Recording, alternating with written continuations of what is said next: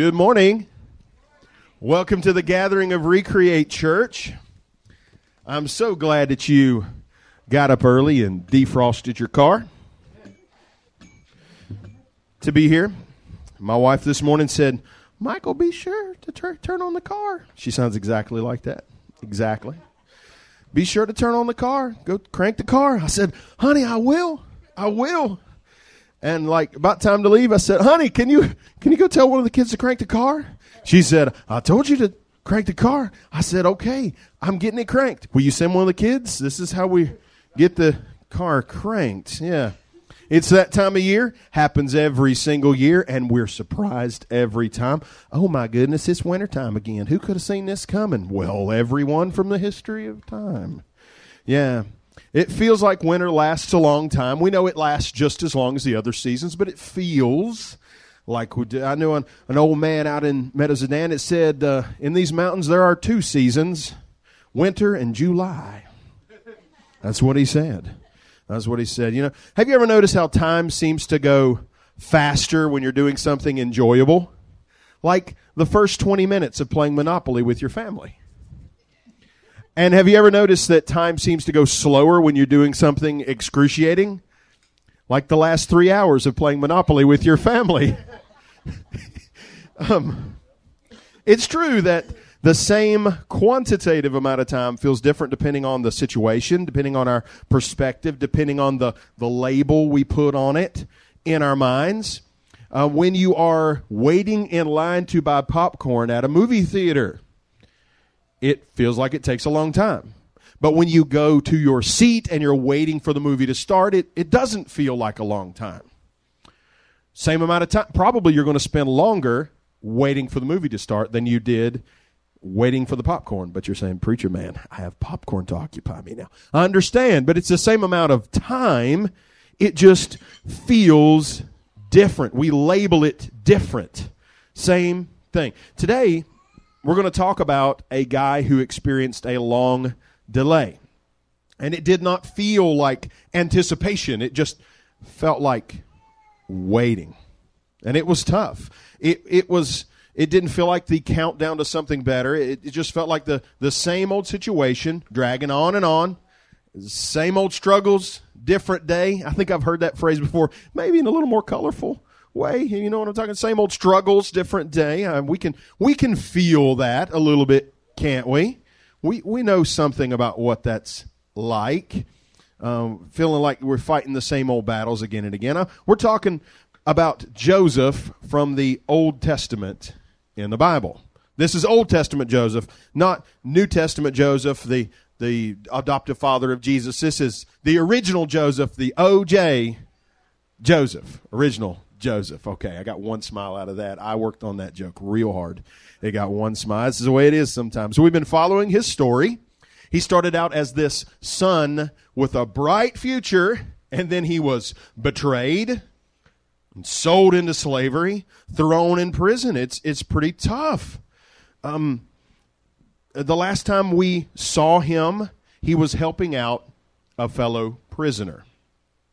Uh, he had been given the gift of interpreting dreams and he interprets a dream for this prisoner and it works out well for him and and this guy he's helped is supposed to put in a good word for him with Pharaoh the ruler of the land and it, things were supposed to change because Joseph did not deserve to be locked up. He should have been set free. This OJ really didn't do it. Okay, three laughs for that. That is tripled the amount. It's just that that's joke's a little dated. Um, but the man who Joseph helped forgot about him. He was forgotten.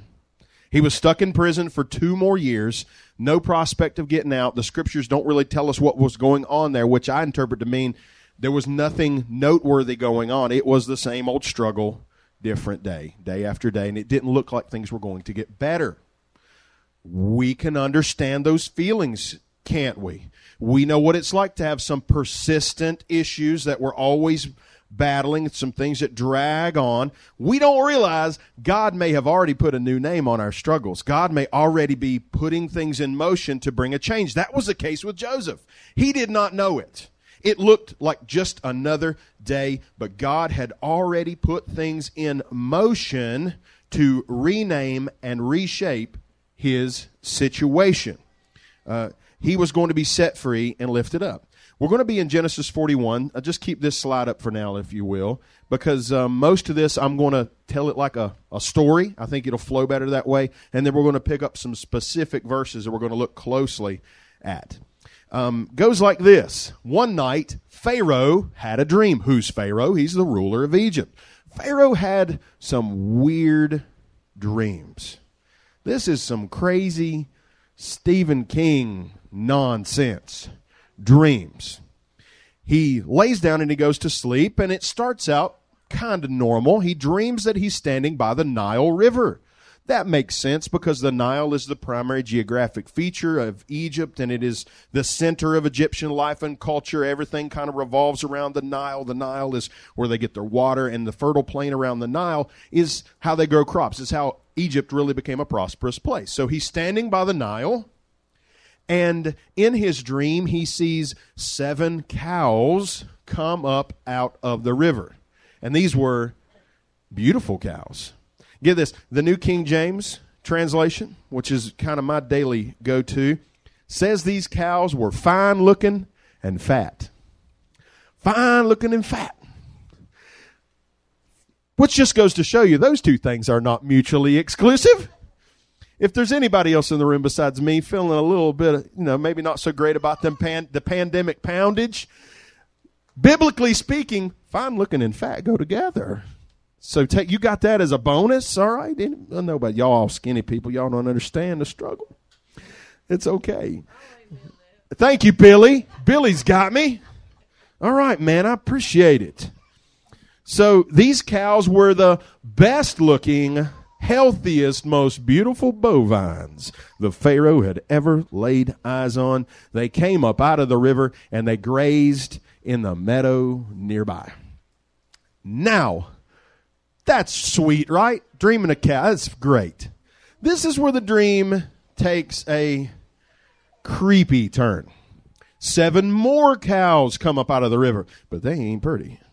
These cows are the ugliest, scrawniest, most horrifying, awful cows you can imagine.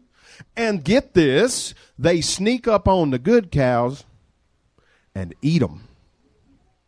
The bad cows eat the good cows. I don't know what that would look like, and I'm trying hard not to let my imagination go there. But these these cows, these in the dream, if if it happened in our present time, Pharaoh might have described these as zombie cows because they're awful looking and they're eating the other cows.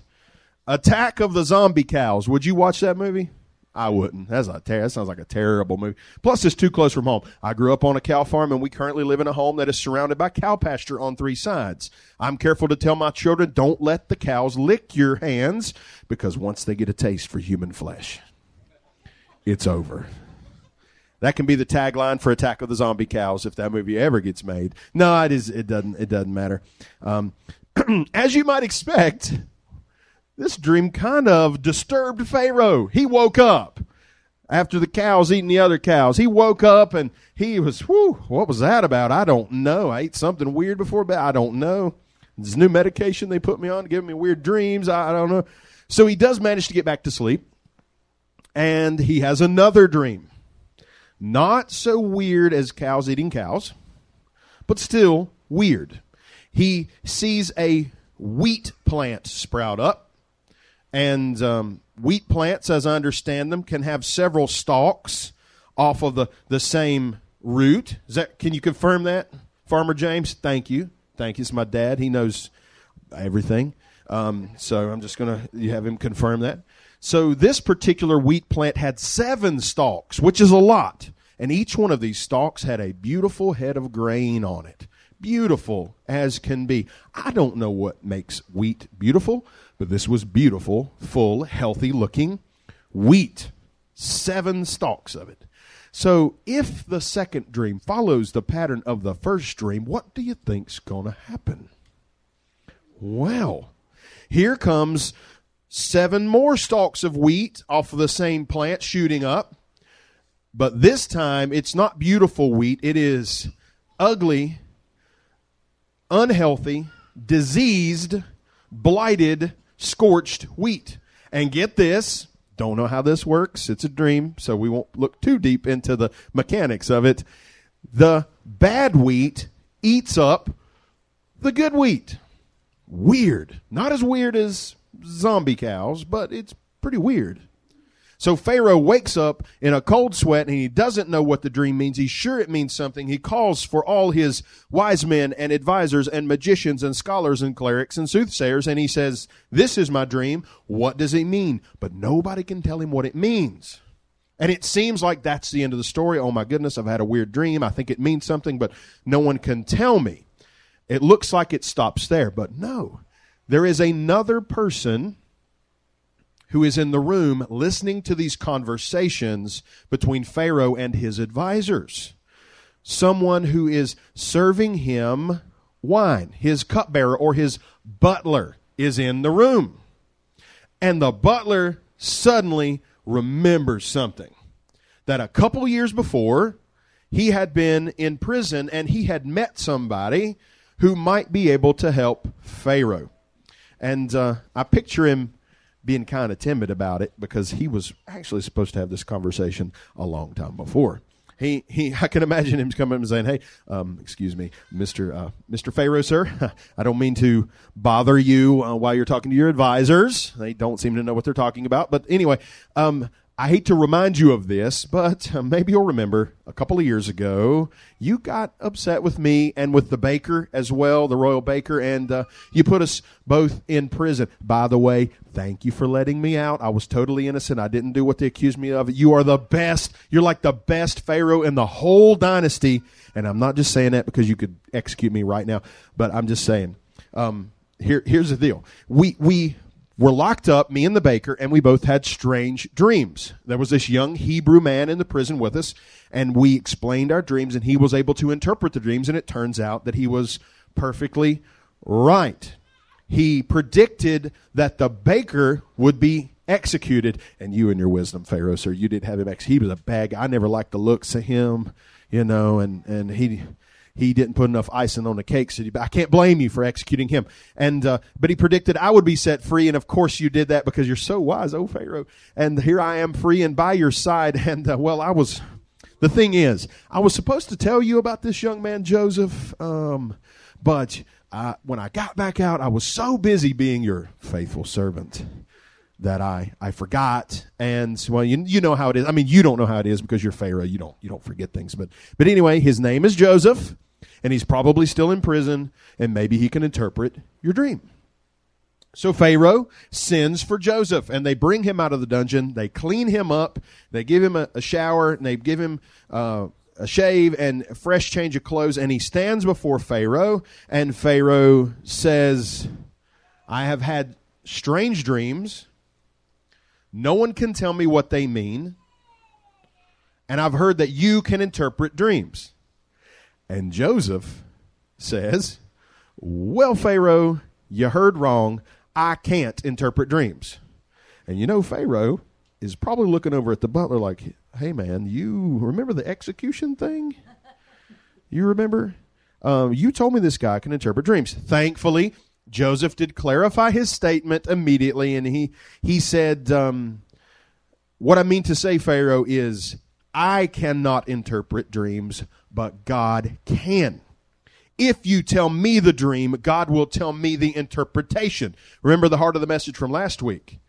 Interpretations belong to God. We like to think we can interpret our world, but we don't do a very good job of it the relationships that are most important to us are some of the best evidence because there's constantly misunderstandings between us and the people we love the most and who love us the most. Constant misunderstandings in human communication. It shows us that we need some help in interpreting our lives and interpreting the meanings of things. And why would we rely on our own wisdom? Why would we lean on our own understanding, as the book of Proverbs says, when we can have guidance from the Lord who knows everything. So Pharaoh tells his dream to Joseph. He tells him the one about the zombie cows. I think that's a good way to remember it. And he tells him the one about the the seven the, the seven diseased heads of grain that ate up the seven good heads of grain. And the Lord gave Joseph the interpretation. He he said, Pharaoh, it's like this. The two dreams represent the same message. The seven good cows and the seven good heads of grain represent seven good years.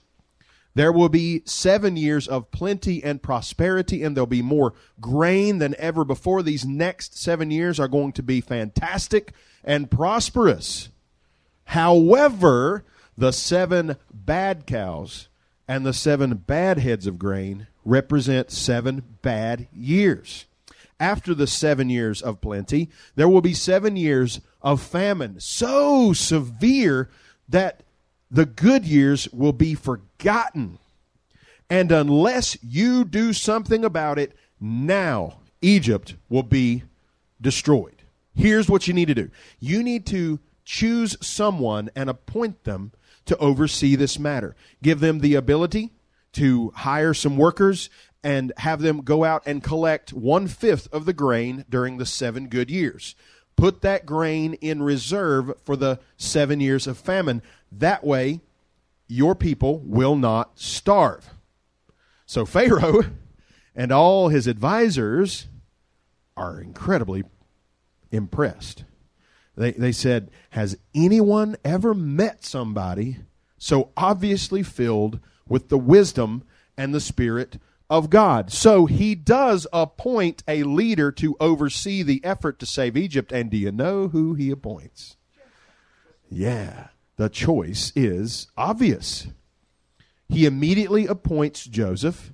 He gives him royal clothing and royal jewelry. He gives him the chariot reserved for the second in command and determined that all Egypt should bow before Joseph. He takes off his own signet ring and puts it on Joseph, which was a symbol of authority. That means he can now de- make decrees and legislation to do whatever needs to be done. And to commemorate the promotion, Pharaoh gives Joseph a new name. How would you like that? If you got a, a job somewhere and uh, they say, hey, congratulations, you've got the job now. Uh, by the way, this is what we're going to call you. Uh, your name is I don't know what's a what's a cool name. I don't know. Your your name is Bubba now because this is the South. We're calling you Bubba now. It's like, hey, that's all right. I got a cousin named Bubba and an uncle named Bubba too. I got a, a aunt named Bubba as well on the other side. No, I'm just kidding. Imagine though, giving you a new name with a new, it'd be weird. so, y'all enjoyed that more than I thought you would. Thank you so much. It makes up for the fact you didn't laugh at some of my earlier stuff, which I thought was frankly better. But anyway, there's no accounting for taste, and that's why you're here. he names him, get this, I should have put it up on the screen, Zaphnath Paaneah. Zaphnath Paaneah. That sounds like something you say when you hit your thumb with a hammer, you know? Because you don't want to cuss and you know it means revealer of mysteries that that sounds way cooler if y'all want to call me revealer of mysteries, I'd be better with that than Zaphnath Paaneah. I, I don't think I'd live up to either name. The original name, Joseph, meant he will add. That is to say, the Lord will add another child. He was named, Joseph was named this by his father as a, as a prediction that the Lord would add another child to the family. So the name was tied to his family of origin. That's a little weird anyway to say, um, we're going to name you. I hope there's another baby coming. Would they? Would you take that personally? I would probably take that personally. Say, hey, we're going to name this kid. We hope the next kid is better. It doesn't make a lot of sense. That's not exactly how it worked out, but the name was very much tied to his family of origin. And who were the people who really kind of wrecked his life? It was his family of origin. His brothers were the ones who sold him into slavery. So um, the name Joseph ties back to Well, his connection with a family that caused him a lot of, of pain. His old name was tied to his painful past and his struggle. And his new name, however bizarre, is tied to what God is doing in his life now and the future that is ahead of him. See, it's a, it's a new name for a new era. The name you put on something does make a difference. And let me tell you, God is working in your life right now. He's working in your life. You might not see that clearly until a new name gets put on some situations. So long as as you are sure that some part of your life is still dragging you down, you won't be able to see what God's doing right now. You get the you need to put a new name on it. Every obstacle is an opportunity. Maybe okay, get this.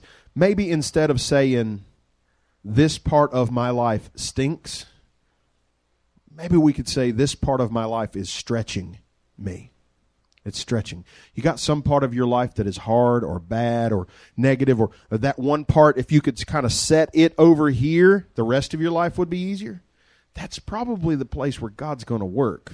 Can't guarantee that, but it's, that seems to be how it happens. That the part of your life that is stretching you, that is testing you, that you feel like might break you, that's the part that grows you.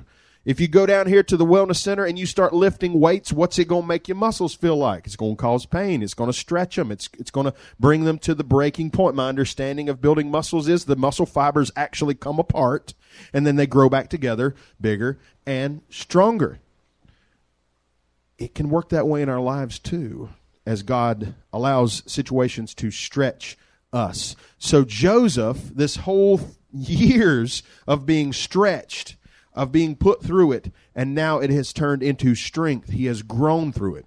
And things went just as Joseph predicted. There were seven good years of plenty, of abundance, and during the good years he oversaw the collection of the grain. They collected one fifth of the grain, and, and they collected so much grain that they stopped counting, and the scriptures compare it to the amount of sand in the sea.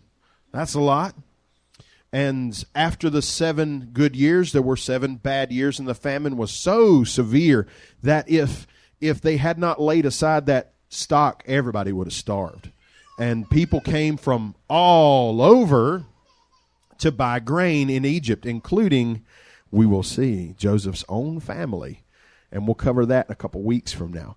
But uh, because they made preparations, Egypt was saved and they were able to provide grain to other people and well they made some profit along the way too. And Joseph became this great hero whose legacy lasted for hundreds of years.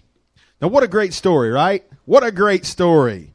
Going from the prison to the palace in one day. I think we need to put another latch on that door. we have a, a, kind of a safety door back here, okay, so nobody gets locked in. So we have an escapee from the kids ministry. He's a cute little fellow there. Um, we uh, we love the idea of going from zero to hero. You could sing that song. Some of y'all could who watched that Hercules movie from the nineties. Going to zero to hero. We love that idea. We love the idea that God brings instant change. And let me tell you, God can bring instant change, but most of the time, instant change is not so instant. I've heard it said that it takes 20 years of hard work to become an overnight success. And that's not so far from it. I, I know it, it looks like Joseph's story took a dramatic turn in a short amount of time, but it really wasn't overnight. He was 17 when God gave him that dream that he would be a leader. But he didn't go take a leadership position right away. He went into slavery. He was a slave for 11 years. And then he was a prisoner for another two years. He was 17 when God first gave him the vision, but it took him 13 years to grow into it. Please hear what I'm saying to you. God has dreams for you and for me that we're going to have to grow into. The good things God wants in your life will require you to grow in your faith and in your character. And if it took a Bible hero 13 years, it might take us a while too. We, we should not think we can shortcut the work of God in our lives. I think back when I first started in ministry, and uh, I was 24 years old when I became a pastor. 24. That sounds like a baby to me now. Some of y'all are not 24 yet. Y'all are babies. Babies. According to this old timer. And I think, man, I really I really thought I knew what I was doing. But God has had to do so much. I don't know if I know what I'm doing now. But I look back and what God has done over the last like 17 years. 17 years I've been doing this uh, regularly. And God has changed so much in me, and I pray He'll keep changing me. I don't know how many more years it'll take before I get it figured out, maybe to the end of my life. I just want to give God the glory that every day He works on us. Amen. Every day He's growing us in our faith, or He he can be if we'll at all cooperate. He grows us in our faith and our character and makes us more ready for what is to come. Joseph was always destined for this, but it took a long time for him to grow into the person who could receive it. We see the evidence of his growth in a in a way that really was specific to that culture. Okay. Um, Pharaoh arranged a marriage for Joseph he he set him up with this very eligible bachelorette from a prominent family. And let's take a look at how Joseph and his wife named their kids, right? This is in uh, Genesis 41, verses 50 through 52. Now I ask you to pull that up on the screen.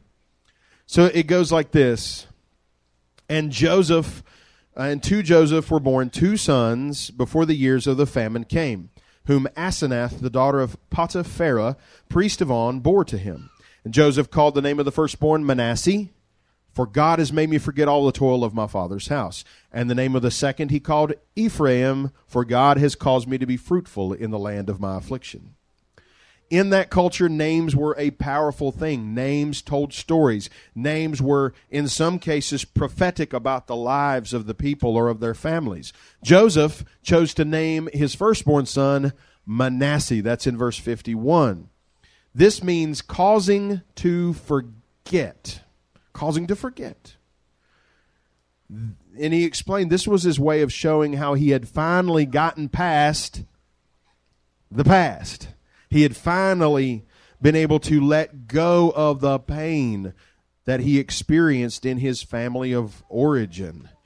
He, he had spent all those years struggling to process the baggage of what people had done to him and leverage that to become a better person. And he finally did. You and I have stuff that we carry around. You know, everybody's got some baggage. It would be so weird if we could visualize that. You know, like you're pulling a suitcase behind you, and everybody's got a little bit of something, you know, until you work through it and you may not have much left. But I've had some points in my life where I feel like I was pulling along several suitcases of stuff. And when we can ever work through that, man, it's it's the difference between dragging something heavy and just walking freely. And he was finally able to walk free because he was able to work through his past. So he named his son Manasseh. In other words, he named him, I'm finally over it. I'm finally over it now. I've let it go now. I'm moving forward. That's huge evidence of growth. A lot of people never get that far. Most folks never get that far, but he did. And when his second son was born, verse 52, he named him Ephraim, which means fruitful. He said God had taught him how to be fruitful, how to be prosperous, even in the land of his affliction. This the, the names his son he gave his sons reflect his growth as a person. He said, "Now I'm finally I'm finally at the place where I can I've let go of the hurt of the past and I'm living in gratitude in the present. Man, that's a powerful thing. I remember when I was a kid, I used to have these pains in my legs, and I did not like it, and I complained and I cried. Mama, my legs hurt. And then my mom explained to me something that changed my whole attitude about my legs hurting. She said, Michael, those are just growing pains. Growing pains, that's what they are. You know that putting the new name on it changed my mind about it because oh, hold on, I'm growing now. I'm growing. I like the idea of that. I'm not just hurting. This pain is actually doing something for me. Okay. It didn't hurt any less. Didn't hurt any less. But now I have a new name on it. It's not just pain, it's growing pain. And I like the sound of that. You see, you and I will be a lot better off in this crazy world if we can start seeing our pains as growing pains and our struggles as growing struggles and our, our problems as growing problems. One of the secrets of life is, is putting a new name on our struggle. See, in God's world, when we give it to the Lord, our pain is not pointless. Our pain produces growth. God's not the author of all our struggles. No, we make a lot of our own trouble. And the trouble we don't make, the world will find a way. But God is the redeemer of our struggles. Joseph's story that Joseph's story shows us that God takes some of the worst things, betrayal and pain, and he turns them to good. God is the champion of turning pain into power.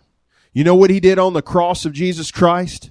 When Jesus suffered and died on the cross in excruciating, humiliating, torturous death, God took that pain and turned it into redemption, salvation for anybody who will believe on his name.